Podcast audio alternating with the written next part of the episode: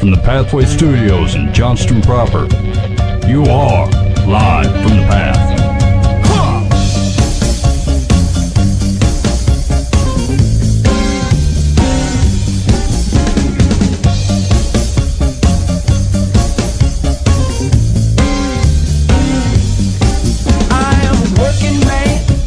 And you're listening to Live from the Path. We're coming from the uh, Pathway Studios here in Johnston proper. Okay, there's not there's not a way to do this well. Hold on. Okay. I just had to sorry, I had to cut it off directly. Here's the problem: is we're we're doing technological wonders here tonight. Uh, Oh, buddy. uh, Mike is so it's just Boova and I here in the studio. Dan's still in the Zimbabster. He's he's hanging out in Zimbabwe. He's gonna be back in a few days. The Zimbabster? Yeah, yeah. He just come to me. Can't you just say Zimbabwe? No, I'm here's, here's I use words and I bend and I twist them like magic. Hey Dan, how's the Zimbabster doing? it's, it was it was wrong of me, but I don't repent. So uh, anyway, so uh, l- rather than Boov and I be lonely and spend our time talking to the thrift store priest, uh, we we brought Mike on. Mike's at a in the Mike. I can't remember. You in Minnesota? Yeah, Minnesota. Are you running a fan? No, why? Should I turn turn one on? No, no, I don't. Why care. would that be a request for you to turn one on, Mike? I, it felt like there was a fan there. I mean, here's the deal: is if I was running a fan, it could be because I'm in the toilet, um, and you wouldn't even know because I'm over to Skype audio only. Oh, buddy. But that is not the case. I could be standing. I'm I'm sitting by the air conditioner. You want me to shut the fan off? No, no, no. It's perfectly fine. See, this is amateur town. This is my fault. I should have never mentioned it. I don't know. This is- I, I've not learned in, in ten years of broadcasting not to do things. We like have that. been doing this for a while. Yeah, yeah. It's no, no. That's that. We're still scraping the barrel. Anyway, For the life of me, I can't find out where this fan noise is coming from. I'll, I'll look into it. all right. So here's what we got going on the show tonight. Uh, Boova, the Lord has, has dropped a psalm on you. What psalm is it? Psalm 104. What, what I mean, what's the gist here? So it's actually it's it's a really cool psalm, just kind of regarding, um, just the extent of God's power. And so uh, the cool thing was is I was actually watching um, uh, my girlfriend's story on Instagram, and a girl, a little girl, had given her a painting or a, a drawing or something like that. Yep. This little Malagasy girl from Madagascar had drawn Psalm 104 and said that she loved uh, she loved her and that God loved her and all this sort of stuff. It was really cute. And so recently, I've kind of decided that anytime I see any scripture, like even referenced, or anytime somebody says a, a, a scripture, uh, for a long time I kind of just threw that off, and now Yeah. I'm jumping at it. And so that was Psalm 104, and, and yesterday that that kind of wrecked my day in a good way, and uh, and and actually help through a couple situations with a couple other people. So it was a really cool thing from the Lord yesterday. Okay, so Psalmster 104. Yeah, We're gonna get it. Psalmster in the Zimbabster from live from the pastor. All right, Mike. Well, you, Mike's got some dear life from the path, and then uh, uh, the, the Lord's been kind of after you, and I think both of us at the behest of uh, someone else uh, on on prayer. Yeah, that's that's true. Okay. So, so um, we're going to talk about that. Like Mike and I both kind of recently read a book, uh, and I think it was appro- appropriately challenging on on prayer, and I think it opens up a lot of really interesting questions on like how people interact with God, whether everyone acts interacts with God in the same way, especially when it comes to how we think of the uh, the Holy Spirit. Uh, and so we'll we'll get into that, and then where we have time, I uh, follow up to that. I've been doing a terrible job reading books, and then all of a sudden I got uh, I got this one on prayer, and I burned through it, and I realized like I just loved I loved reading and hearing people talk about things that God is doing and, and, and ways that otherwise can shift and change me. And so I picked up another one that was about uh, hospitality, and that one was kind of a butt kicker as well because I'm way unintentional in my life, and there's people out there that are like super intentional, and the gospel does good work when you expose it to people. And I like I'd prefer to hide into my house and not do anything, and so that was bad. So anyway, we'll, we'll see if we can get to that. You can hear how bad I am, and maybe that gives you a chance to change your ways. And then we'll do those dear life from the path. That's a that's the goal for today. Hey, like a plan. I'm, hold on, I might share one of those. Wait, no, no, no. I'll do it right now. We're gonna start ourselves off with a clean Christian joke. A clean oh, Yes. buddy. Where's that joke, man? Hold on. I, I just the last one. So last time it was about uh, the airlines. Uh-huh. Uh, remember they would get throwing the frozen chicken at the plane. yep. Okay, hold on. So I'm going to give you uh, four categories. We got crime jokes, farmer jokes, heaven jokes, or Satan jokes. Crime. Satan. All right, we'll do one of Boo. each. Let's start with the crime jokes. Uh, here we go. This one is titled Jesus is watching. Okay. Okay, here we go. A burglar got into a house one night. Shining his flashlight on the floor in the dark, he heard a voice saying, Jesus is watching you.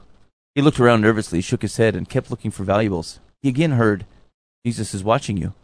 This time, he shone his light all over and it rested on a parrot. He asked, Did you say that? The parrot admitted that it had. I was just trying to warn you, that's all. The burglar said, Warn me, huh? Who are you? What's your name? Moses. Well, what kind of stupid people would name a parrot Moses? The bird answered, I don't know. I guess the same folks who would name a Rottweiler Jesus.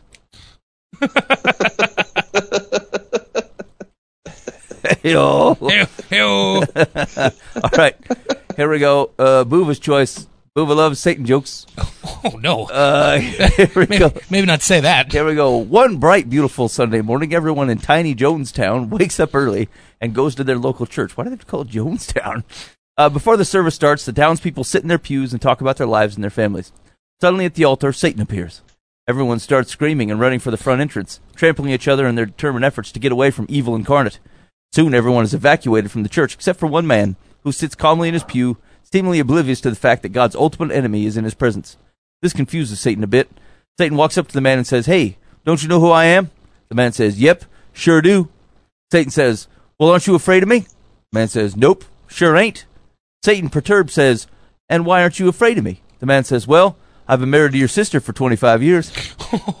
Oh, Oh, oh man, oh. that's rough. Under the following tags clean Christian jokes, funny jokes, clean jokes and humor about Satan. I've been I've been married to your sister for 25 years. Wow. All right. Clean Christian humor. That's rough. I don't even under, I don't even understand that one. What? Is this? You- you- It's Satan's sister. Yeah. No, Satan doesn't have a sister. Yeah, but they're saying like It's a joke, Mike. that's the joke is that his his his wife is terrible. Is he trying to say? Yeah, I, that's yeah. I don't understand it. I think it's funny, but I don't understand it. I'm gonna let it go. Okay. Okay, we're gonna do one more. That one. That one. I'm not. I don't love that one. Let's, this one's called the fence. There was a large group of people on one side. Wait, these are the Satan jokes that Boova likes. There was a large group of people. On one side of the group stood a man, Jesus. On the other side of the group stood Satan. Separating them, running through the group, was a fence. The scene set, both Jesus and Satan began calling to the people in the group, and one by one, each having made up his or her own mind, each went to either Jesus or Satan. This kept going. Soon enough, Jesus had gathered around him a group of people from the larger crowd, as did Satan. But one man joined neither group. He climbed the fence that was there and sat on it. Then Jesus and his people left and disappeared. So did Satan and his people, and the man on the fence sat alone. As this man sat, Satan came back looking for something which he appeared to have lost. The man said, Have you lost something? Satan looked straight at him and replied, No, there you are. Come with me. But, said the man, I sat on the fence. I chose neither you nor him. That's okay, said Satan. I own the fence. That's not funny. What? It was that, that's like a bad pastor anecdote. Right, exactly. It's okay. I own the fence. I own the fence. Ha ha. Mike got that one. I love Whatever. that joke. Okay, hold on. We're gonna try one more. I don't. I don't like to leave these. I feel like we should not be in the Satan joke. All right, fine. It- you chose the Satan. You're right. category. I I did it incorrectly, but let's hear the third right. one. We'll see if we can go one for three. Boova triples down on the Satan jokes. All right, a golfer uh, is in a competitive match with a friend who is ahead by a couple of strokes. The go- the golfer says to himself, "I'd give anything to sink this next putt." A stranger walks to, up to him and whispers, "Would you give up a fourth of your sex life?" Two holes later, he mumbles to himself, uh, "Oh wait, sorry." So the golfer thinks the man is crazy and that his answer will be meaningless, but also that perhaps this is a good omen and will put him in the right frame of mind to make the difficult putt. And says, "Okay," and sinks the putt. Two holes later, he mumbles to himself, Boy, if I could only get an eagle on this hole. The same stranger moves to his side and says, Would it be worth another fourth of your sex life? What are these good Christian jokes? The golfer shrugs and says, Sure, and he makes an evil eagle. Down to the final hole, the golfer needs yet another eagle to win. Though he says nothing, the stranger moves to his side and says, Would you be willing to give up the rest of your sex life to win this match? The golfer says, Certainly, and makes the eagle. As the golfer walks to the clubhouse, the stranger walks alongside and says, You know, I've really not been fair with you because you don't know who I am. I'm the devil, and from now on you will have no sex life. Nice to meet you, says the golfer. My name's Father O'Malley. Uh, uh, uh, uh, Catholic devil Catholics, joke. don't, Catholics uh, don't, don't have sex. All right. three. Okay, yeah, yeah. All right, the Satan category is not funny. Crime. Crime's, crime's where it's Stick in the crime. All right, so uh, move it. Talk, talk to me about uh, Psalm 104. All right. So, uh, like I said, I was uh, I was looking through the Instagram story of of uh, of my lady, and uh, she posted a picture of of this just cute little card that one of the girls at uh, um, at the children's home she works at made her. Uh, and it was it was just all about like uh, we love you and God loves you and all this different stuff. And it had like kind of a shield on it, and the shield had Psalm 104 in it, right? And so, like I said before, uh, my my like life decision I've made recently is anytime I see a scripture, whether it's the actual scripture, whether it's just the the like place marker for it, I always go look it up because Yep. I, I need to spend more time in the Bible, and this just kind of been the way to do it, uh, rather than just you know doing a Bible study, right? So I jumped in and I read the psalm, um, and it, it it wrecked me in such a cool way. Um, and I'm gonna read a little bit of it. And so uh, Psalm 104 starts with, "Bless the Lord, O my soul, O Lord my God, you are very great. You are clothed with splendor and majesty, covering yourself with light as with a garment, stretching out the heavens like a tent." He lays the beams of his chambers on the waters. He makes the clouds his chariot. He rides on the wings of the wind. He makes his messengers winds. He ministers a flaming fire. He set the earth on its foundations so that it should never be moved. You covered it with the deep as with a garment. The waters stood above the mountains. At your rebuke they fled. At the sound of your thunder they took to flight. The mountains rose, the valleys sank down to the place that you appointed for them. You set a boundary that they may not pass, so that they might not again cover the earth. You make springs gush forth in the valleys, they flow between the hills. They give drink to every beast of the field. The wild donkeys quench their thirst. Beside them, the bir- birds of the heavens dwell. They sing among the branches. From your lofty abode, you water the mountains, and the earth is satisfied with the fruit of your work.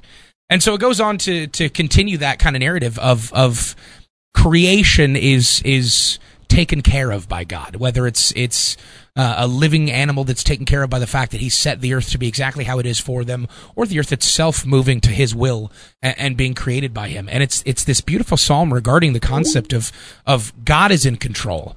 Uh, the Lord is the one who who who ordained everything to be in its right place, who is the one who sets the waters where they go and sets their boundaries, and and they respond to Him and they answer Him as His as their Creator. Yeah. And so I really loved that because I'm kind of in this spot right now where where trust is a big theme in my life, more than ever before. Yep. Um, I, I found myself kind of uh, finding. Uh, truth in being in the will of God and, and and figuring out exactly what that looks like and waiting patiently and being uh you know steadfast in in, in my obedience to him and it's been really cool and so uh, the last couple days have been kind of rough for me because my job is just being becoming more and more difficult Yep. and I'm I, I know uh, from prayer and from from what I've heard from God, I know God's moving me to where I'm I'm going to be leaving my job soon. I'm 100 percent certain of that. Yeah. I just don't know where I'm going. Right. That's kind of the the limbo that I'm in right now, right? And Yep. so I thought, what a cool way for God to kind of show up and say, hey, you know, pay attention to this. This is who I am, and reassure that that He's in control, right? And so that was a really cool moment for me. For me. Yeah. But then it took it one step further because uh, later on yesterday evening, I was talking with a friend of mine from college, um, and uh, she just was in a rough spot, and like I saw that she had been crying, and so I just reached out to her and I said, "Hey, hope everything's okay. Like I'm sorry, uh, you know what's going on. I know we're not super close, but if you need anything, let me know. I'd be happy to help or just talk to you and and be an ear to listen." And and she responded to me. She goes, "Okay, well, you know, it's it's." I- I'm okay. I'm fine. I just been crying. It's been a weird time the last couple nights, and I'm just having a rough night. And I said, okay. And so I knew from our conversations and from uh, from getting to know her that she's she's a Jesus person. She loves Jesus. Yep. And so I said, hey, read Psalm 104 for me. And she immediately responds with, wait, what? And I said, just go read Psalm 104 for me. It's important. It- it- it's on my heart right now. God placed it on my heart today. Go read it. And she responds with, oh my gosh, I just did. And I go, what do you mean? She goes, I literally just read that psalm. And I go, wait, because I told you to, or because it was on your heart? And she goes, I just flipped to it and was reading it. And I'm like, that's that's weird. That's awesome. And she goes, yeah, I'm. I don't know if you know this, but uh, I'm actually in the process of becoming a missionary to the Middle East. Huh. And I'm having a really rough time. Some of these nights are just really difficult because I doubt myself and I doubt the plans and I doubt what's happening and I, I just I have I have rough nights. Yeah. And I said, I think this is kind of perfect. Let's talk for a second. And so I just started kind of typing out just kind of the concept of, of that psalm that's you know, you got to realize that that all of creation cries out to him as creator. All of it. If uh, if the beasts of the field and the birds of the air and the fish of the sea and the stars in the sky and even inanimate objects like like like iron gates that move when Peter's trying to get out of jail, um, they all cry out to him as as sovereign, as holy, holy, holy, and as Lord. If all of these things know in their existence and their being that he is creator, he is Lord, he is in power, and how much more so does he bless us as the creations that are in his image and breathe life from him? How much more so does he love us than them, even? Our response to that has to be crying out to him in praise.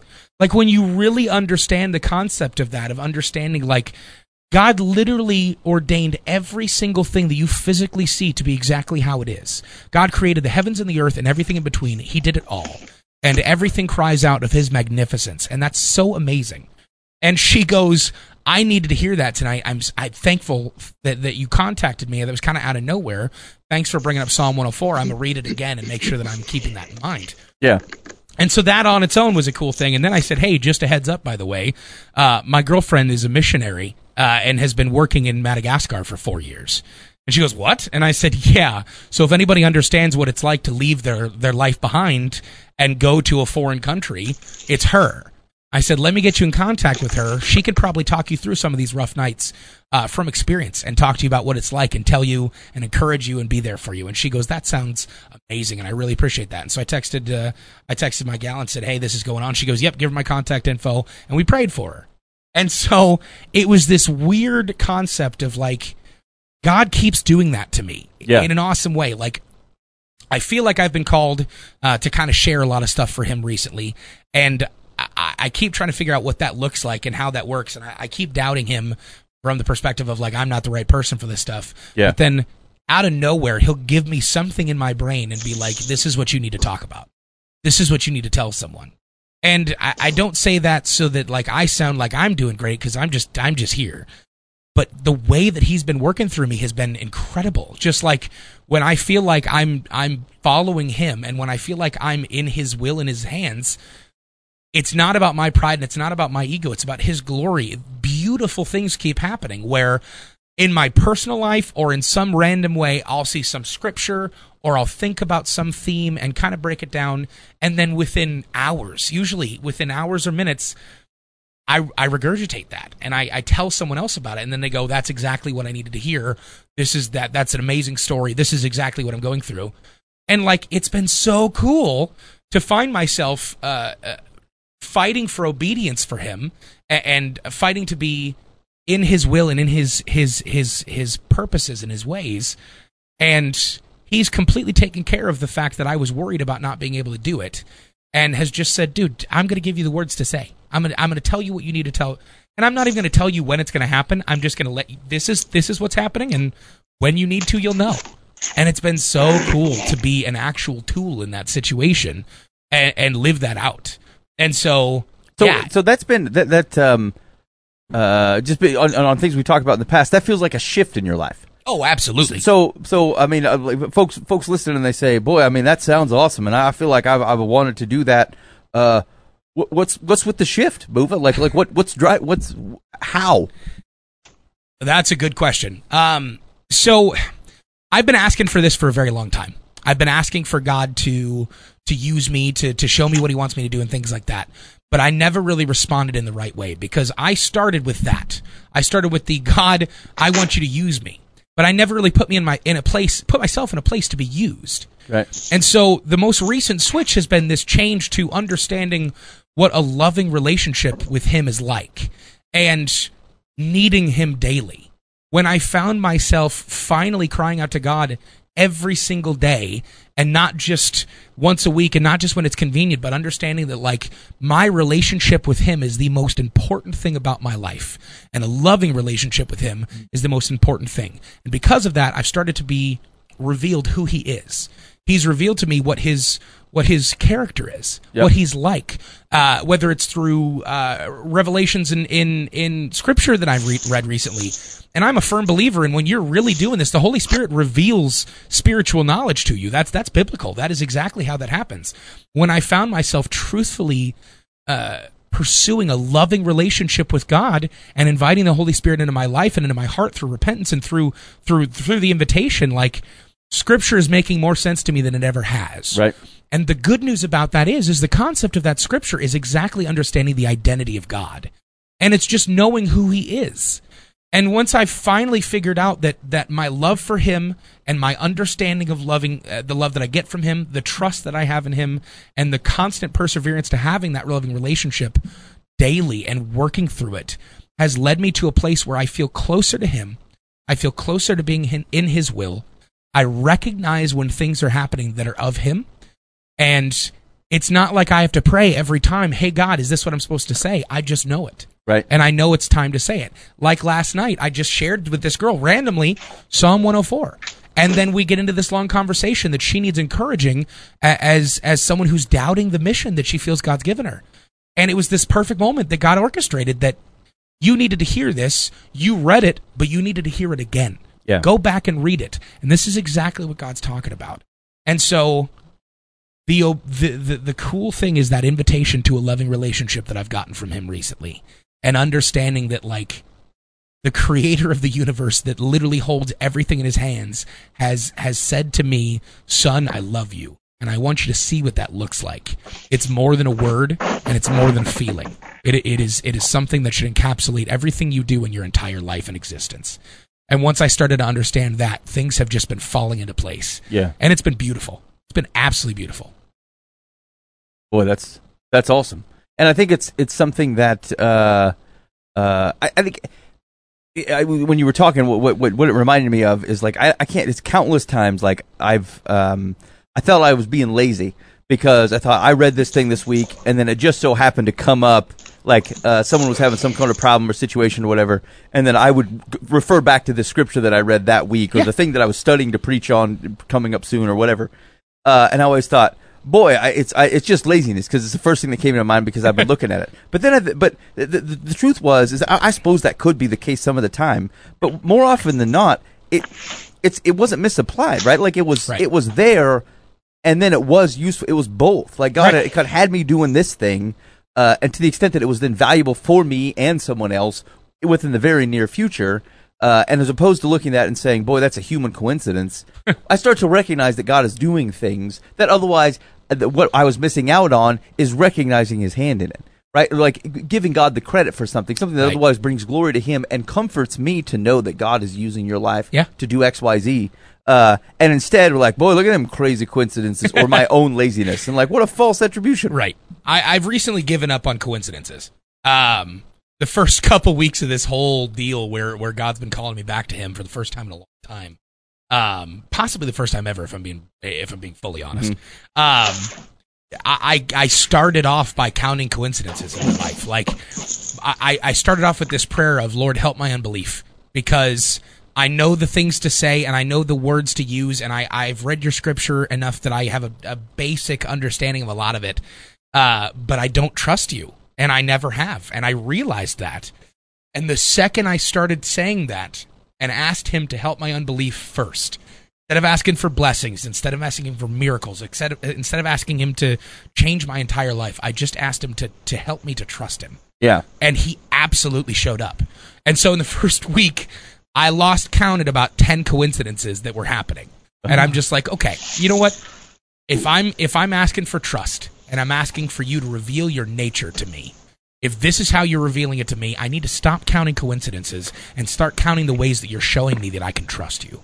And, and and start counting the ways that you're showing me that yes, you love me unconditionally. Yes, you're trustworthy, you are faithful, you keep your promises, you are exactly who you said you were thousands of years ago in that Bible, and you're exactly who you said you were every day when you talk to me. And and Lord, you do not change. Yeah. And I'm so thankful for that moment. And like I said, I stopped counting coincidences and just started recognizing it. God, this is you moving. This is you working. Make sure that I keep myself aligned with you and obedient in a loving relationship with you so that I can stay here and be attuned spiritually to what you have to say and where you're moving. And I'm just going to go when you send me.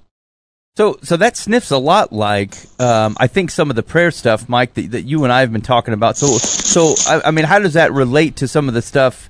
I don't know, like um, what hit you from? I, I can't remember the name of the book, but the book you're reading, and then kind of how that interacts with your prayer life. Um, I, think the thing that that really I don't moved me in a, in a in a pretty wild direction is like that. I, and I, you're right. I can't remember the name of the book, which I think is probably a good thing. Um, uh, uh, something fresh fire, fresh wind, fresh fire, something like that. Oh yeah, fresh yeah, fresh wind, fresh fire. And so it, it- basically, he was talking about you know he grew this this this nothing church that God had called him to, and they did nothing but but pray for for God to bring people and and God to renew their spirit and God to do things, and that's how he did it. Like it was no. In fact, he took most of the emphasis off the Sunday morning um, service and moved it all to the Tuesday Tuesday night prayer circle. And and like I remember that was my favorite line out of that book is is one of the uh, a missionary had come to the church to speak or whatever, and he gets up on a podium and he says three things. He's only there for like two minutes, you know. He gets up and he goes he goes the the attendance on your Sunday morning service attests to the popularity of your uh, of your worship.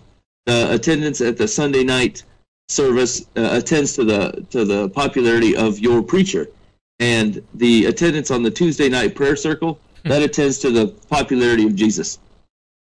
And and then he left. Like the guy left the podium and walked out the door, and no one ever saw him again. That was super creepy. But, but it was it, it was it, it all pointed to this thing where like uh, you know the, the modern path to, to Christianity, the modern path to following Jesus is, is it's so it's such a structured thing and it's all based on knowledge you know on what you know about jesus and the, and, and the truth is is like you only kind of have to know one thing right? You just basically have to know that god is good and he can be trusted. And that's exactly what Boova was saying right? And so like if your if your heart attunes that way then you say well god there's there's no people in my church. Do you want to send people? I'll pray. I'll and I'll have everyone else pray because that's the only way I know to get things done is to ask you to do them because you can be trusted and you're good. And we need money for to build a new building or we need we need more people to volunteer to help with the with the drug addicts that surround our church building, right? Like all we need all we it's not a it's not a, a repentance thing on Sunday where you yell at everybody and say we got to have more volunteers. It's you just you pray and you talk to God about it. That's his job. That's what he does and he's good and he can be trusted. And like it's funny that like like your prayer life, and and this is true of mine even even now is your prayer life is it, it's it's almost proportional to how much you you believe that God is good and can be trusted.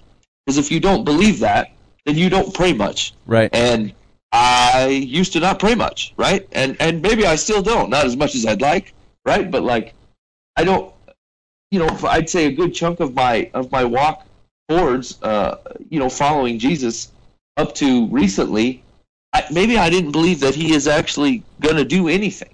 You know, like I had this this vision of him that like he will do. I did believe him to be good, that he would do what he's going to do, and me praying either way, despite even an example from Moses, you know, that his heart can be changed or his decision can be changed. I thought, well, I mean, even if it could, who am I?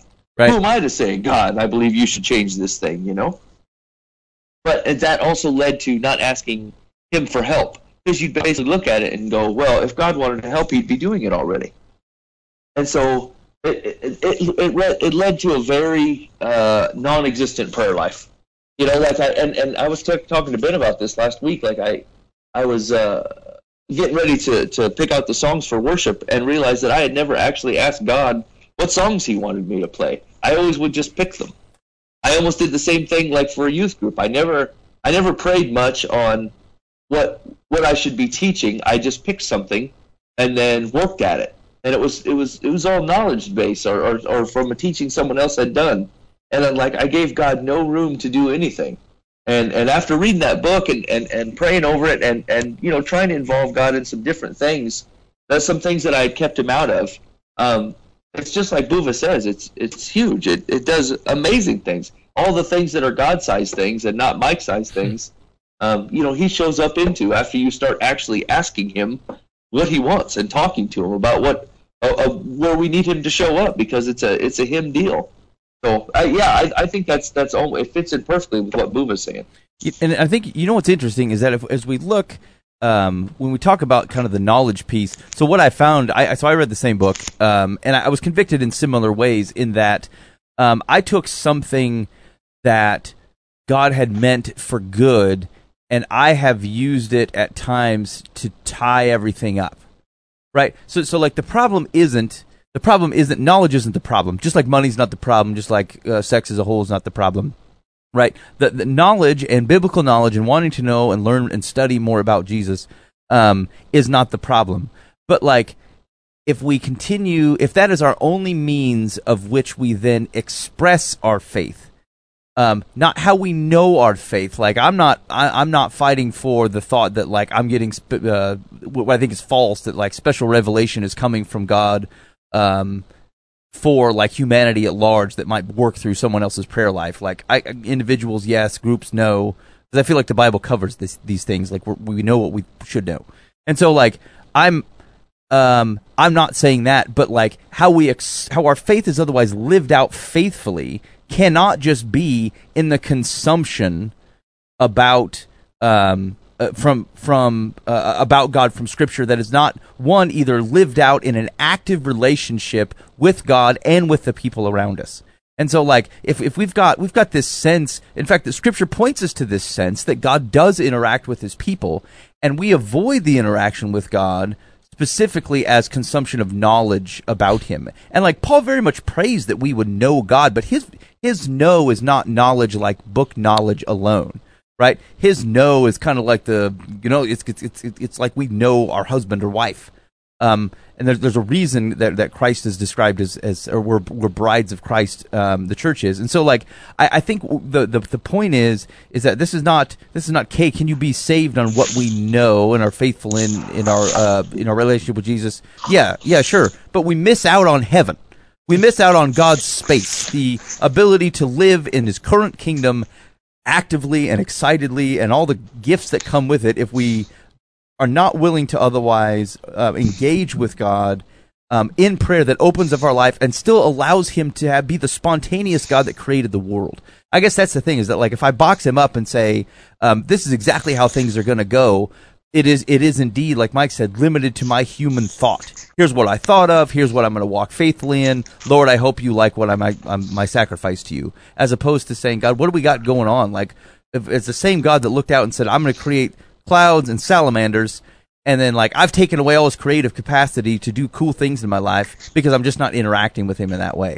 And I've, and that feels like a super big miss. And if I never expose my life and say, God, I wish to see your hand move, I won't notice it and it was like that, like the, like that example I was given earlier, like pl- times in which God has used me, um, and like what, I, whatever, I don't care. Like a God will use who He wants to do. It's nothing special about me. Right. But like, man, to miss out. How many times, uh, if you if you hear a celebrity, like let's say you were at a gas station, right? You go to the the QuikTrip or whatever, and then like someone goes, "Hey man, did, five minutes earlier, and Tom Cruise was here. Tom Cruise was buying a roller dog." and and and a decaf coffee. You missed Tom Cruise, and you're like, "Dang! I wish I wouldn't have missed Tom Cruise." And so now take it, now amp it up, uh, ten million times up, and say, "Look, the Lord was here in your house. The Lord was in your life doing stuff, and you're like, oh, I missed it." You'd be like, boy, I can't believe I missed out on the Lord doing stuff. Like, what a bummer. Because to, to have confidence, one, that the Lord is good, the Lord is real, and that He's interacting in your affairs, what a, what a cool thing and you missed it because I didn't. Oh, I wasn't open to the possibility that it could happen. You know, it's it's. Oh, go ahead, Mike. Well, I, I I mean I don't mean to derail it here, but like that example about the Tom Cruise at the gas station, that just fell real flat for me.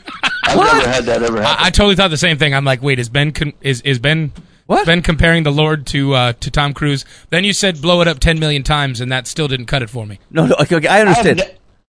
I've never narrowly missed a celebrity at the gas station. Never one time.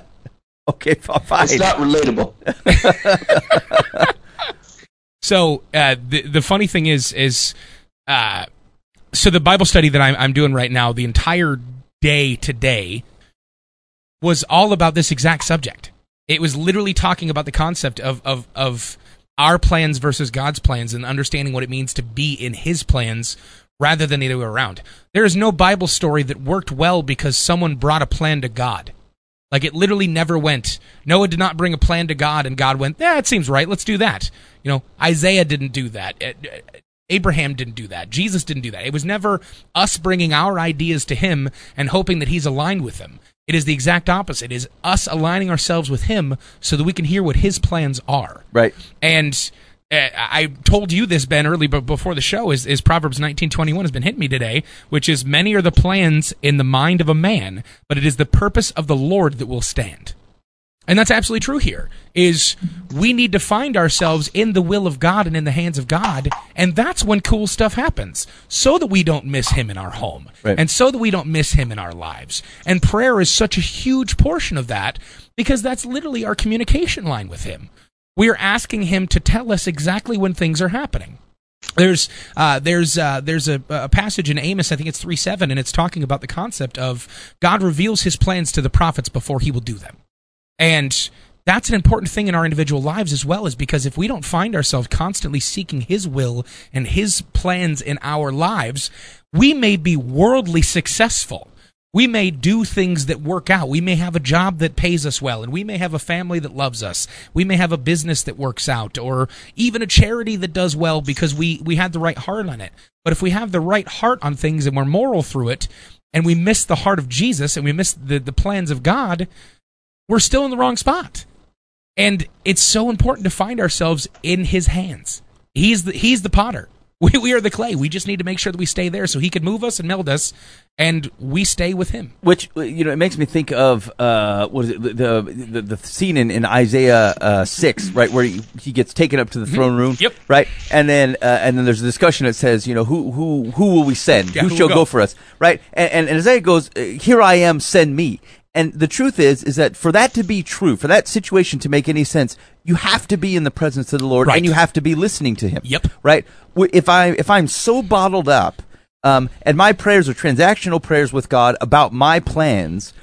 I, really, what I'm saying is, God, I'm just checking in. Don't worry, I've sent myself. Right. Yeah. Right, and and you're thinking so, but that is just not as compelling of a story to be like, no worries, Yahweh, I've sent myself, as opposed to here I am, Lord, send me. Right. And uh, do we not still serve a God who says, "Who will go?" and which we can respond and say, "Here I am." Yeah. and I believe we do. Oh, absolutely. And, and I think, and I've been, and there's there's parts of my life that I feel like I'm missing out on the potential of that um, because I've already sent myself. Right. The, the the trust in that situation is is literally one of the most important things. Like we we we we walk into this in trust with the Lord, knowing that His plans are good, His ways are good. He's going to take care of us, and no outcome that He ordains will be against us. It's for us uh, in His will, and that's such an important thing that like.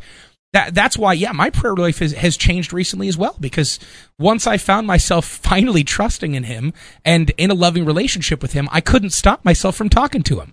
Right. Like I, I- it is an it is a natural outpouring of of an active relationship with the God of the universe. Like when I'm constantly finding myself in the throne room, I have two options: I either continually sing "Holy, Holy, Holy" is the Lord God Almighty, who was and is and is to come, or I talk to Him as my Father and make certain that I'm listening. Like I praise and I listen and I act. Those are the three things I can do in the throne room of God. So, Mike, this doesn't seem like natural behavior for a man of your demeanor. How, how what does this look like in your life, Mike? What? I said so. So you can't- be Asterbic on the on the Skype. uh, so so Boo was talking about, hey man, like praying, standing, and feeling like you're in the presence of God, and uh, I mean, you're you're you're a. Uh, uh, you're a you're a less ethereal dude. So like, how does how what does this type of uh, interaction with God and prayer look like in your life? Uh, so actually, I was just thinking uh, on uh, well, I can't remember what the, I, was, I was looking for that Amos verse that you brought up. What was it? Amos three seven. The Lord God does nothing without revealing His secret to His servants and prophets. That wasn't the one. That's not the one I was thinking of. Shoot. Anyway, what I was thinking of is is, is uh, like uh, we're we're talking about uh, like like you said the ethereal things or the things we're missing out on, like these great God-sized things, you know. And it, it occurred to me that like I have I have prayed multiple times, but where I told God my plan, and my plan was to follow Him, right? And so that's what I prayed on. I'm like, Lord, I, I plan on this day. I'm going to follow you with this day. And it seemed like such the, the, the right thing to do at the time is to say, but it was still me dictating what the plan was. right? Like, it wasn't me saying, God, what's your plan for today? Because obviously, intrinsically, I'm saying, if I'm asking you what your plans are, then I care what they are and I'm going to follow them. But like my total presentation to the Lord was, I have a plan for the day, Lord. I'm going to glorify you and follow all your ways. And I'm going to not do that one thing I said that I wasn't going to do. Right? And like none of these things that I had listed can actually be accomplished without him, without letting him do them. Right? Like they're still all on my own steam. That's me saying, I'm going to follow you uh, with the best of my ability. That's all on me. I'm going to stop sinning in this way. That's on me. That's the best of my abilities. I will take care of it. These are all the things that I'm going to do for you. And and like it's it's really a very arrogant stance when you're talking in, in, to God in that way, right? And it doesn't seem that way at the time. It seems very humble. But the truth of the matter is, it's you basically still dictating what your relationship with God is going to look like, and that this this this I will take care of it so you will be happy. And that's still not me asking him what he wants to do. This I'm going to follow you with today, meaning if I see sin coming, I'm going to avoid it. And if I see someone crying, I'm going to try to pray for them silently as I walk by. These are all the things that will glorify you, right? Like they're all ideas in your own head of how to follow Jesus. And I think this is actually where the whole thing that we're talking about is where people get frustrated and they never actually end up knowing Jesus because they don't know what to do like that's the big thing we talk about all the time is like yeah okay so i'm following jesus now what do i do? And and we've tried to answer it with classes and bible reading and and book after book after book and like the books are all great and the bible reading is is, is totally enriching and lets you know the god that you're promising to trust and follow right? But like you you will never actually follow jesus unless you actually follow jesus and you can't do that without knowing where he is. And so like the ethereal thing doesn't you're right, it doesn't really speak to me, but the the following Jesus thing does, and logically it makes absolutely no sense for me to guess where he's at or tell him where I'm going to be and and wait for a sign of whether yes this is good or this is not good. It makes way more sense to say where are you going uh, and what time do I need to be there. And so like you can't do that without having a, a, a conversation with him and trusting that he's going to answer and that you're going to follow and then and turning more and more things over because you can't follow if you don't know where he is. And and like the the bible lays out a fairly good idea of where he might go and where his character goes. Um, but it doesn't cover the crevasse. It doesn't cover the the, the afternoon you know break. It doesn't cover any you know it just gives you general directions. And so i think people get frustrated at their continued failures and their lack of any evidence that Jesus is living and active in their life. And it's it's obviously not true. He's living and active all the time, and you're just not paying any attention to it, or you weren't there to see it. Well, yeah, let, let me give you like a super. Okay, so that Tom Cruise thing fell. Let me give. Let me try something else. all right, Ben's Ben's attempt number 2 I'm gonna try it. So, so, so at my job, um, we we are evaluating. We're trying to solve a business problem. Okay, so I go I go through and I say, here's here's my understanding of the problem uh, I write a series of requirements that say, look, here's how I think the problem gets solved. If we were to find a new piece of software, it needs to do these 40 things in this way um, to otherwise s- solve the crux of this problem. Okay, and so we go out and we start asking, and we, we so now that we've defined what our problem is, we go out uh, to a bunch of different companies and we say, great, um, can you help us solve this? And so I ended up with two two core solutions, and you guys tell me which one is better.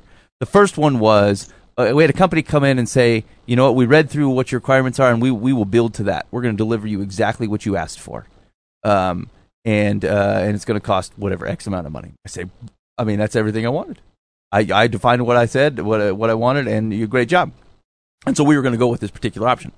Um, within the last week or so, we brought in. There was one other option that came in, and this company was like we didn't know much about them, but they were going to kind of present their their uh, their software solution.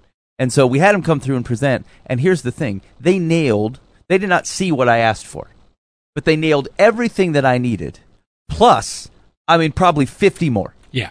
50 more. and like things that I hadn't even thought of, or things that like I would have thought of or figured out about three years down the line. After I started behaving and, and did the thing that I wanted, about three years down the line, I would figure out, oh, you know what, we probably should address this, and we'll Right. make iterative changes or whatever. These folks had already done that, and so uh, my two options are the thing that is exactly what I asked for, and the thing that comes from folks who understand the problem and have thought through it way better and shown up not only with exactly what I needed without me telling them, but like everything else on top of it that I never thought of, and that's like ten times cooler than what I ever expected. Right. That's that's that's the difference of me dictating to God and saying, God, here's what I'm going to do. Uh, so I want you to bless this, curse this guy, try to keep this thing from happening, right? Or I say, God, you you, you kind of you know that there's things on my heart and mind. Uh, I think I know how they're solved, but like I, I'm just going to put it in your hands and say, can you can you work on these things and you solve them how they get solved, and and I'm gonna I'm gonna beg you to let me see it. Right. Let me see where you step in, and then I can either get the thing that was just enough that's been sized, or the thing that's been sized plus a million that otherwise delivers things I never could have thought of. Right. I mean, if you take biblical example for for what it is, like there are so many stories, Old Testament, New Testament, Testament abounding of God showing up, God's plans being the best way it could have happened. Like I'm certain that there are many of the the, the Bible character stories in the Old Testament that the people that were involved probably had a good idea of how things would have gone and had had a good plan for how things would have gone. But when God shows up with his plan, it is so much better. Like when Abraham was told, "Hey, I'm going to give you a son," his plan was probably not, "Hey, wait 25 years, be faithful to me, understand what it looks to learn to be a loving father based off of my example and my identity, and then I will give you a son and it will be good right." His plan would have probably been, "Hey, God, you told me I'm going to get a son. How's nine months from now? Yeah, sound? can I have it now? Right. Can I have it now? Right. And and the Old Testament is full of that. The whole Bible is full of that. Where if if the Bible was full of of humans' plans getting perfectly fulfilled by God, it would be a less le, a much less impressive book than if it was full of stories where God's plans were fulfilled using people. Yeah. Uh, well, here's the thing. The point is that that you, I, if, if I had to take it down to two things, if I I combine kind of what you were talking about back to my software example, um, I could have gotten that if I went to the company that delivered exactly what I asked for, I would have been happy with that. Right? I- Absolutely, I, yeah. would have been like, "Hey, this worked out." It would have uh, been fulfilled. and they built it, and it was okay. And here's the thing: if I never talked to company number number two, I wouldn't have known the difference. Right. And I would have just gone about my life. I wouldn't have been disappointed. I would say, "Oh yeah, things are good," and so God gets some credit from that. Um, the thing about option number two is that uh, one, I want the best. If the best is available, the best way to do it, regardless of whether I thought of it, that's what I wanted. and two, I want to know the difference. I want to know that it's the best. I want to know that like what I got was actually better than the other things that were going on out there. And like those are the things that like if I never if we never talked to company number number number two, I would never have known it, and I would have missed out completely. And it would have been a bummer. I just wouldn't have been. My ignorance would have allowed me to get away from it. And like the question is, is how much how much of our lives then are we satisfied with the with too little? We're satisfied with Yeah. with like like yeah, fine. I, I thought of something and executed, and that okay. But like if God offers the deeper well, and I'm I'm I'm okay with just the shallow dip of my hand in the pool, and like boy, that's refreshing. And the Lord's like, you don't know refreshing. Cut me in here, Right.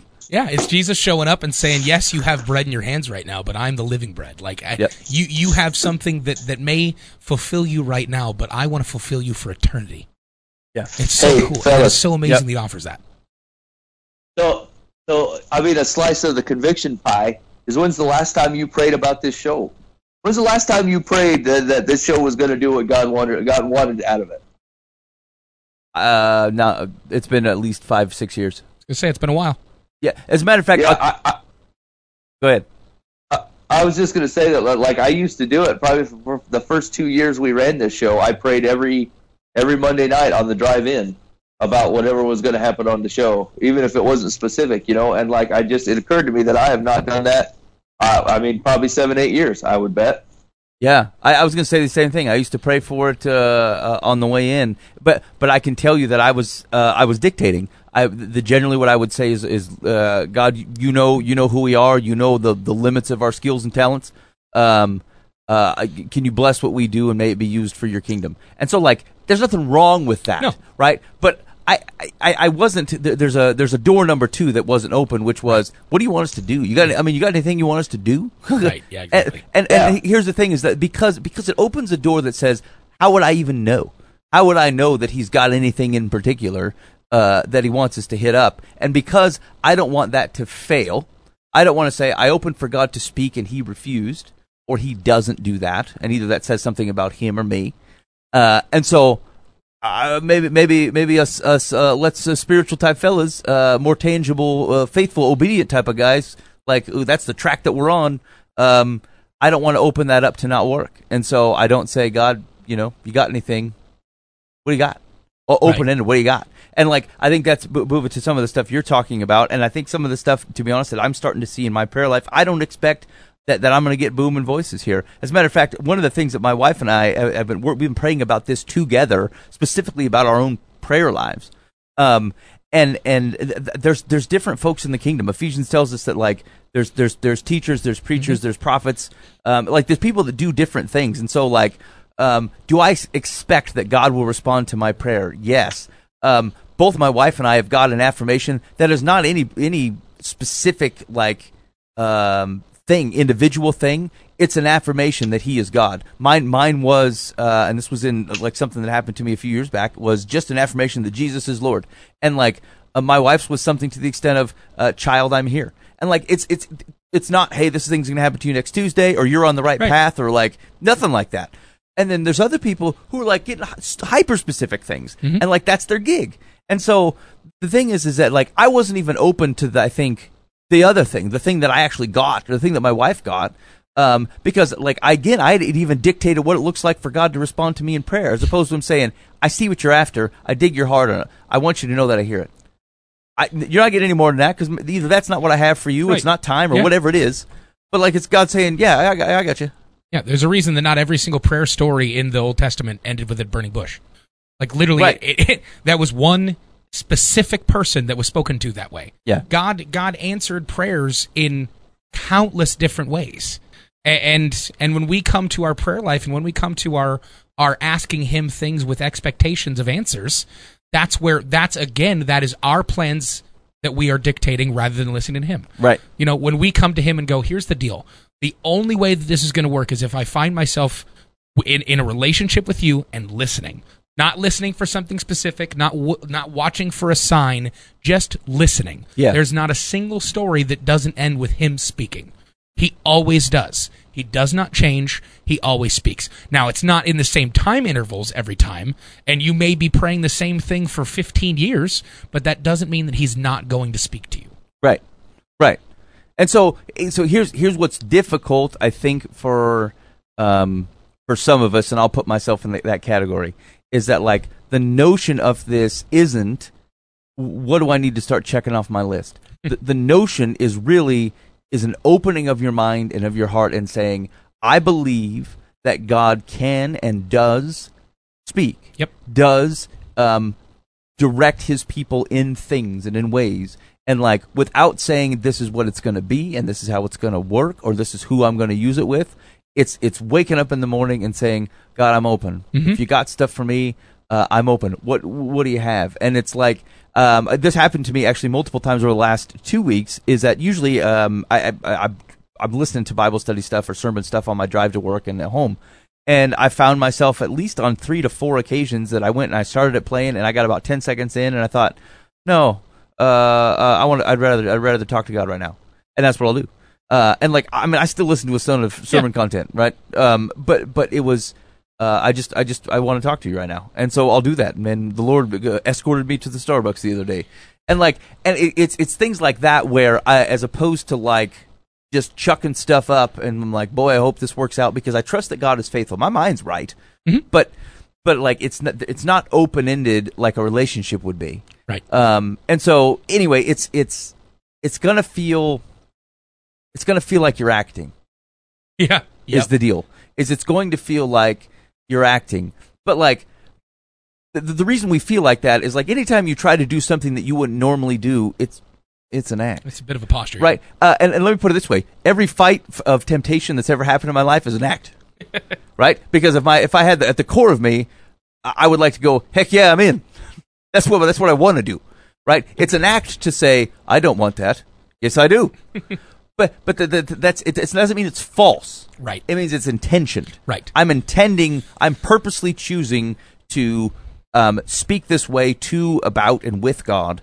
I'm purposely um, going to going to focus what I'm doing and not say. This is one of the things that helps in my prayer life is is to try to release some I statements. Is, is just just let them go. Let's not spend so much time on I or me or uh, can you. Um, generally, I'll pray for my enemies first because that helps me orient my life correctly. Uh, and as soon as I can exhaust people, um, then then it's it's kind of a, just a broad thing and say, look, I, I'm I'm listening. You got something for me? I'm listening. Help me to be quiet when I need to be quiet. And I I don't expect things things to be firing in every day about everything. But like if you're open to that, you will start seeing the opportunities that are around you.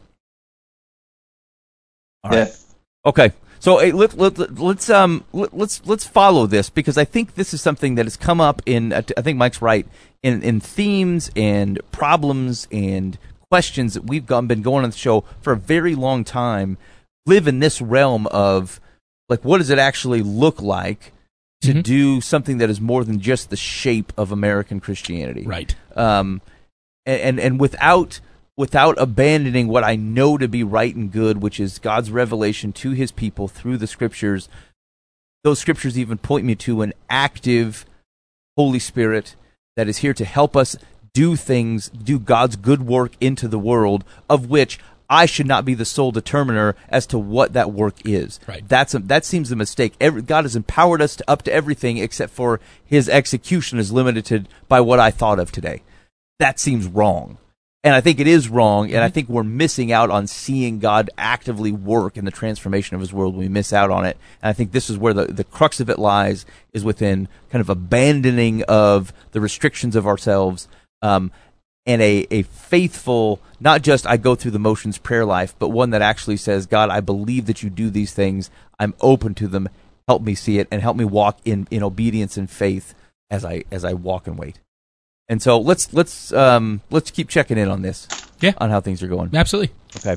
Um, all right, I'm gonna forget to my hospitality stuff next next week uh, because we have used our time wisely. Mike, you got some uh, people need some advice? Yeah, you ready? Yep. Dare, live from the path. In the last few years, I have had a string of failed relationships. Nothing bad happened, and there were no fights or arguments. The ladies tell me I'm great and an amazing person, yet they don't want to be in a relationship, or they cheat or lie to me. I'm a very open, understanding guy.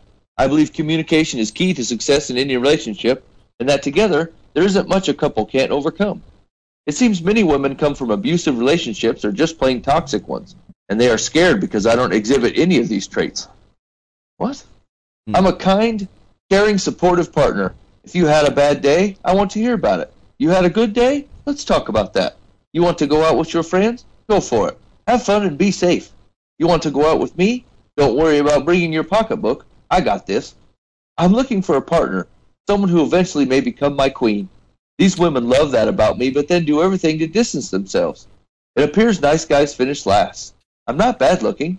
I'm 34, go to the gym regularly, no kids, no marriages. I was engaged for four years previously. I'm ready to give up on relationships altogether. The pain just doesn't seem worth it.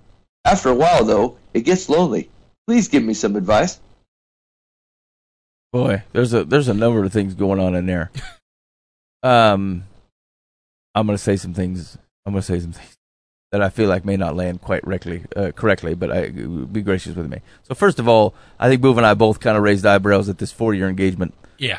Um, I don't I don't believe in that. I don't know. I don't know. That seems like a long time uh, and potentially indicative of uh, uh, I don't know some, something about your personality. Here, so here's the thing: is that like people do like nice folks. Uh, there is a reality that you, um, some people have rough relationships, and it is difficult to be on the other side of it. Right. Uh, they don't know how to act in a proper uh, in a relationship that's supportive. Uh, you will take the brunt of whatever other relationship problems they used to have. That's very very true. Um, I am afraid. I don't know how to put. Again, I, I I I don't know how to put this. I'm afraid that you're a bit of a pansy. Yeah. like, um, that there is there is a need for strength um, for um, someone who is willing to, to, to, to not be passively helpful and to here, here's uh, let me tell you, tell you this it, it is not beneficial necessarily to be in a relationship of which which you are completely passive to what someone uh, someone else is choosing to do hey you want to do this don't care hey you want to go with me that seems fine like um I think that there's probably a need in some of these relationships for someone who says, "Hey, look, I, I'm here to. I don't know what people are like this. I'm here to lead you. I'm here to help, um, to make to help you be a better p- person by us being together. And that requires at times for me to actually, you know, interject in your life a bit. And so uh, I expect that to to go uh, both ways um, in a relationship. But like, um, I think you flipped the switch where they have may, may have been kind of walked on before. Um, you're trying to overcompensate for that, um, and they, need support. Uh, not and, and to be honest, like they need um, folks need good. This this is both men and women. That's why I'm saying theys because I think there's there's there's not a bunch of crazy distinctions in here, but like, um, I think you're running into people who need strong uh, support systems, um, and you're more of a passive counselor and that's that's that's just my guess on how you and on how you've explained it. Um, and I know that doesn't seem fair, um, but to to be honest, I, I I do believe it to be right. I think there is um, uh, there is a need for for uh, in relationships for people to feel protected and to feel cared for, and someone like who to protect somebody, just like you would protect if you protect relationships. It, it sometimes requires you to step in and say, "Look, this is not good." Um, and I and I'm really going to ask that you not do. and it's and we should be fine with that. If we can't, if you can't trust someone to be able to say those types of things into your life, you should not marry them. Right. So anyway, that's uh, I guess without trying to be too crass about it, I, I think you're you, you may be a bit of a pansy, um, and they, they need stronger, they need a stronger support system. Yeah, absolutely. From a, from a from a super worldly perspective, uh, y- you are you're their best friend. Like that's what you are offering in this relationship. The fulfillment that you're offering is that of a very good friend. A very good friend is there to be uh, a listening ear at the end of a hard day. A very good friend is one that uh, offers courtesy when it comes to paying for for dinner or not being a schmuck. Like just because you're a nice person does not mean that you're right for that person. Anybody can be nice to everybody in the world, and, and, and it doesn't mean that you were meant to date everyone in the world. Like literally, you're just being a buddy. And from from personal experience, I say that because I've I'm fairly good about being a buddy in relationships. Like that was that was what painted the first you know ten girlfriends I ever had was I was really good at being like a big brother to them. It was it was um, I fulfilled their their emotional needs through being a nice guy and listening to them and all the different stuff. But like I wasn't there to to fulfill them as a partner in life. I was there to fulfill them as as uh, social and emotional needs, right? And so it, it, it's difficult to find yourself that way. Um, a- and, it's really easy to put yourself up and say, yeah, I'm, I'm great in all these different ways. And I'm, I'm not a bridge troll, so I don't know what's wrong. But you got to realize that the good news is you're, you're not, you're not supposed to be compatible with every single person in the world. You're supposed to be compatible for the one. And don't give up. Uh, seek Jesus. uh, uh, honestly, when you when you find yourself uh, trying to find yourself in a loving relationship with Him and seeking first the kingdom, if He's got a lady for you, He's going to give it to you. Yeah, and and, Judith, and this shows up in all our relationship advice. To the extent that the two of you agree on Jesus, uh, you have a foundation to work through things. Totally. Um, past that, like you, actually, this guy's probably nailing every every quality that your modern society expects of a man. Right. Uh, and uh, I, I I find it to be insufficient. Yeah, oh, absolutely. Yeah. And it sets them it sets the dude up for failure. It's okay to be a dude. It's okay to have prerogative. It's okay to to want to love and protect people. And so um, I know you feel like you're you're, you're ticking the boxes of uh, the cosmopolitan uh, red book looking for a dude. Um, but I, I think that's not all that's right. Yeah. Yeah. Stop looking. Stop looking. Stop. Stop trying to be in relationships right now. Maybe just work on you. Learn how to love Jesus. Learn how to walk that way. And then if God's got you in a place where you're going to have a lady walking with you, He's going to ordain that and He's going to make it work. Mike, are you reading the uh, newspaper and using an abacus? Because that's what it sounds like. He's. I, I'm. do, I'm doing I'm doing neither one. I'm not, I'm not you, you, I don't have either the abacus or the newspaper. all right, all right, go ahead. What do you have yeah, for our man what- here? What's secular? hang on, hang on. Now listen. The, there's the glaring red flag in this man's submission is is that him and the women both agree that he is amazing. That's a very valid point, And- Mike. I mean, Uh, it, it's it's a bit over the top. Here's the thing: if you're going to walk into a relationship already sitting on the horse, you're already on the high horse when you got there. Look, uh, it's obvious before you met me that you were mistreated or abused or in a toxic relationship. Because frankly, any relationship that wasn't with me was probably terrible. I'm the you- answer to all of your problems. you have met the right man. And, and a string he is. He says, I've been in a string of failed relationships. And they think they say I'm amazing, but they, they still want to have a relationship with me.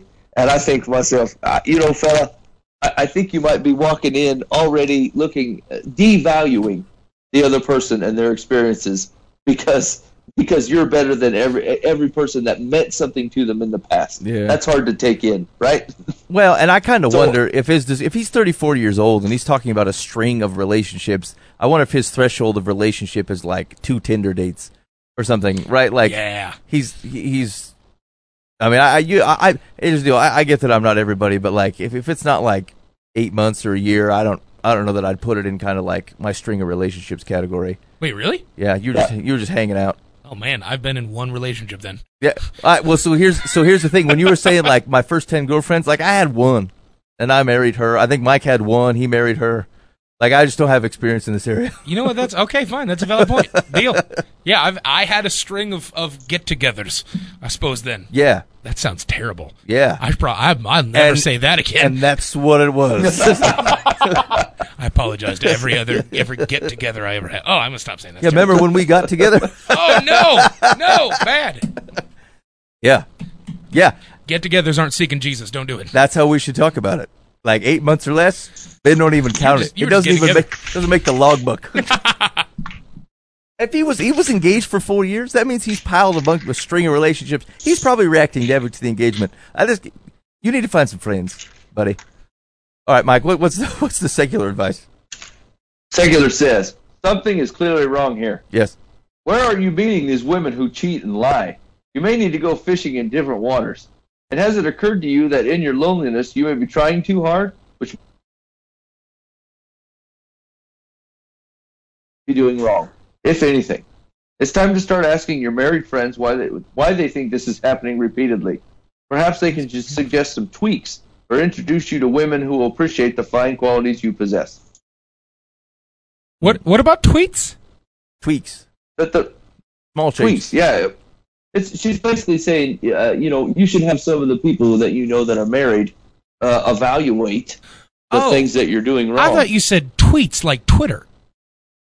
yeah, yeah, that's what I said. That makes way more sense. I know that's why I was confused. I'm like, wait, what? Have people that you know who are married tweet about you. Well, that I Yeah. thought it said show you some tweets. That's why I was like, what No is going you- on? No wonder you don't have any long-term relationships. Yeah. that's the worst advice I've ever heard. Agreed. Yeah, this is terrible. That's why I have a string of get-togethers. So, uh, so here's the deal. Like, I kind of like this advice, and then I kind of don't like it. the way that she said it made it made me think of a guy like standing in his underpants in, in a living room before a husband and a wife who are then writing down critiques and delivering it to him. Like, nope, you're gonna have to tuck that in. Yeah. that You're- belly hair has got to go. No one wears tidy whities, especially not 34. Sorry, friend.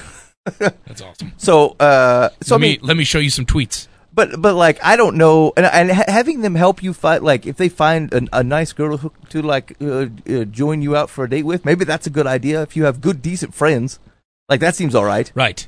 Because uh, like if you're picking up picking up ladies in, in, in, in places where you're more likely to find uh, rough rough folks who can't handle your personality. Right. Yeah. Okay. Keep going to plenty of fish for these ladies. Yeah, get off the plenty of fish. Yeah. Although I mean, here's the deal. Uh, at, at when you start getting to okay, this is going to sound morbid. Uh, I was thinking about um my wife and I, and like if let's something were to happen and like I was to die or something, or like she was to die. This is this is what I'm thinking about. Boo. Okay. And Yep. it, it happens to be. I think about it all the time. Keep going. Uh, so like, uh, generally, you know, folks will be like, "Yeah, go. I want you to remarry. Go ahead." And what what was occurring to me is that the the, the likelihood that uh, at my age, I'm I'm nearing forty. Okay, so like at my age, that you're gonna find somebody who isn't hasn't already been married, doesn't already have kids, or like some kind of really interesting circumstance in their life, uh, is getting lower and lower and lower. And the, so I, I guess when I think about this guy at, at his age, like hey, you know, they've had uh, bad relationships or they've been, you know, gone through uh, marriages or whatever. I'm like, I mean, that's just going to keep getting that way. The older people are, the more likely they have lived life before they met you. Right, exactly. Uh, and so, you know, I, I, I, I, don't know that you can say as from the secular advice to be like, hey, you need to fish in different waters. I mean, the water's going to keep ending up that way, and so I, I can't just be unless you're again spending all your time at like, uh, you know, the bar and Tinder. But like, uh, anyway, I, I guess I say that to say like some of this is you, and then so, some of it is like, maybe your expectations, and so yeah, maybe get some friends that can help that you looking in the right direction. All right, one more. Ready? Yep. They're live from the path. My friends and family constantly ask me when I plan to get a new phone. Yes. I have a slide phone. I used to have a flip phone, which also drew the same question. I am not a phone person. I have a landline at home with an answering messaging machine in place. I am sick of the questions about my phone. I don't want a smartphone. I have my little phone for emergencies, not so everyone I know can reach me immediately. I wouldn't dream of asking people when they are going to get a better TV, newer shoes, a more expensive car, a bigger house, a more expensive handbag. Why is it that people feel the need to shame me about my phone? It is to the point now that I may turn it off and turn it on only when I want to use it. It is becoming difficult for me to remain civil about this subject. I envision myself throwing it in the trash can next time someone asks. That's it. Oh. I mean, okay, so I'm of two minds. I'm of two minds on this. The first of, of one mind, like you're significantly overreacting. right. Uh, they're they're asking you because you were an anomaly, like you were a freak show. yeah. People don't act, people don't behave this way, and so it draws attention. Especially like if they see you whip it out and hit the old slideola, Ooh, yeah. and then start talking on it. So like Check out this Nokia. It's like how they talk to like my, my kids go to my their great grandma's house and she's got like a, a, a rotary phone sitting on the wall. Mm-hmm. It's an interesting thing to talk about. And then at the point that uh, you know they've asked about it once, now it becomes something that you share, unfortunately, and they will likely keep asking about because it's continually funny to them. Right. And so you're bringing joy to their life at why they make fun of you. And I think you're just going to have to live with that. It's okay not to be a phone man. Yeah, societally and technologically speaking, like you are very anachronistic in this situation. Like smartphones define our society right now. Like everyone has access to everything through their phones, whether it's banking or social media or the internet or so many different things. Like it is, it is literally a crux of- of our society right now. It's not surprising that people are going to ask you when you're not involved in it. It's the same reason that people are confused by mountain men that live in the wilderness. Like, yeah, you don't live in a home, you don't have plumbing, you don't have electricity. You literally live out in the woods and just catch your own food and grow it. Yeah. Like, you're weird because nobody else does it. And as long as you want to hold out in that decision, those two things are going to be held in the same. You have the right to not want it, but it's going to be weird to people and they're going to ask. Right. If you're walking through the town square dragging a grandfather clock in a wagon, it's going to come up, bro. And like maybe you dig on it, and that's fine. It's the same reaction everyone gets when the when they when they finally see someone Amish. It confuses them. that's right. Like, we, we look at it. Yeah. We're like, look at that Amish right, guy. exactly. That's a person in a horse and buggy carriage. Like that's crazy to me. That person has never existed with a technology. That's insane. I remember the first time my family went up to uh, to Minnesota. There are signs for horse and carriages because the Mennonites and Amish up up north. Yeah. My brother freaked out so much he wanted to get out of the car to take a picture with the sign because he was so confused by it. He was like, "I've never lived in this. You are the Mennonite. Uh-huh. Yeah. You are the Amish person. I to learn to live with it or Yeah, get I mean, a smartphone." what an what an opportunity you're missing out on, right? Like, if this is not the best way to possibly spread the gospel of a Jesus Christ and b your reasons for not having a smartphone, right. and you certainly don't do it by throwing it in the trash can, you know, and giving everybody the stinky all the time. You know, that's that's not the way. Like, it- actually, if I if, if I were to lean one direction, I actually think this guy's got this world licked. Yeah. I don't Right, think totally. anybody needs the smartphone. They're a disaster. And as much as we depend on them now, uh, me included, I wish I didn't. I wish this thing would get away from me. It's like a dead weight that brings dirty things to my house and things that I don't want to see and a bunch of phone calls from people I don't want to talk to. And so the best way to do it is like people say, why won't you upgrade to a phone? He's like, I love it. I got so much freedom without that phone. You can explain all the great things that come to you for owning a slide phone. And instead, you, you just keep a big old bag full of black hats that you throw on everybody else for not having a slide phone. It's it's stupid. Yeah, yeah. That's here's the thing. You explain that once, people will stop asking. Right. Like, Yeah. remember the lecture I got the last time I asked about that? and then, like, the, yeah, because and by that point, uh, you just explain it one time, and you don't even have to be harsh about it. You could just like explain it thoroughly, and then like it's not funny to keep bringing up, Right. Because they heard your legit reasons, Yeah, and Earl, like, oh. Earl gave me the business about how he didn't want to be tracked by the CIA anymore, and I really don't want to hear that long, drawn out story again. I'm not going to ask him. I mean, well, even if it's legit, it was like, oh, well, I guess, yeah, I guess I do suffer from that, and I guess that's a wise decision. But like, hey, remember that wise decision you're making? like, it's just not gonna, it's not gonna happen. And so, yeah, I would just, you know, I, you're gonna have to let it go, fella. Ben, I love the way you bully. That's that's that's how what he's setting himself up for. He's missing a huge opportunity to to explain freedom and uh, to people and not being a slave to anything. And he's wasting it on being angry. Yeah, Fair enough. yeah, yeah. Secular got to say. embrace your life. Secular says some people view having the latest model of a cell phone as a status symbol, which is why so many feel compelled to buy one as soon as the new one is released. However, while that dreaded question may be posed in terms of when you plan to buy a new phone, I suspect what the askers really mean is when are you going to make it easier for us to communicate with you? I don't think that's that. what they mean at all. well, she's old. Uh, if you shut your phone off and use it only when you wish to use it, you won't be alone in the practice. While it may frustrate those who want to want immediate gratification, it will allow you to manage your time without unwelcome interruptions. Yeah, I think we should do that more anyway. That's Agreed. good for you. What? what- You think there's no merit to uh, we want to get a hold of you more often? Right. Uh, that may be some, but I don't think that's the, the majority vote. Like, I don't think that's I the think main reason people are asking why he's got a slide phone. No, here's no. Yeah, no, that's not what. No, that's not the reason they're asking at all. But I'm saying that I don't think there's any. There's nothing good has come with the ability to get a hold of anybody anytime you want. No, yeah, I think that's true. I, I mean, the only reason you continually answer your phone is because it's it's uh, it's like gambling, right? Like it's a it's a, it's a thought that like if I don't play, I won't I, I can't win. And so if I don't answer the phone, what if it's something big? How many something bigs have there been in the last year you done picking up your phone? That's, Like that's a very valid point. One of my fears is that, like, I'll miss an emergency. I don't remember the last time I missed an emergency. No, I do, people but I'll say- I, I do. But but I'll tell you after the show, though. Okay. I'll tell you. So I, do- I do, and actually that sits on me, uh, and Oh. that is that is the reason. You know what's fair? Uh, I totally would have missed emergency on Friday. yeah. Oh, man. See, Yep. like once it only takes one, and you're like, oh no. Yeah, that's true. I'm glad I had. I actually, my phone had just died, and I had a thought to leave it dead because I didn't want to get any work calls. Yeah. Then 15 minutes later, I got a call from my little sister asking to take her to the emergency room. Yeah. Yeah. See, Mike, you No, you s- no, you suck. no. You don't even know life.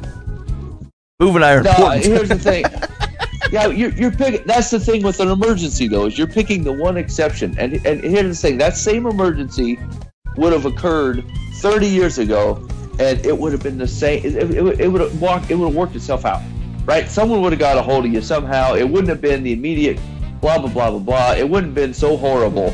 Right, if if it would have been five minutes later that you picked up that phone, No. or you didn't have that phone in your pocket and you found out uh, 30 minutes later instead of right now. No, that, that's that's a good point, and I think that that is the mistake.